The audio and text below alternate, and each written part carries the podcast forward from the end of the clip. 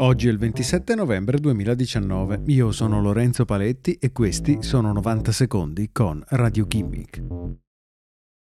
Nei giorni precedenti al primo allunaggio dell'uomo, nel 1969, l'autore William Safire scrisse per il presidente Nixon un discorso nel caso di un incidente disastroso. Intitolato In caso di atterraggio lunare, il testo sarebbe dovuto essere una poetica elegia in memoria degli astronauti.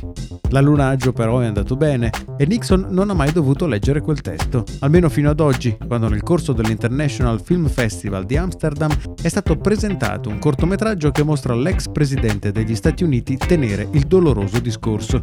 Il video, intitolato come il suo discorso in caso di atterraggio lunare, sembra registrato nel 1969 ed è stato creato utilizzando una unione di deepfake video e audio. I creatori del video hanno selezionato un imitatore di Nixon al quale hanno fatto leggere il discorso in una stanza ghindata come un locale della Casa Bianca.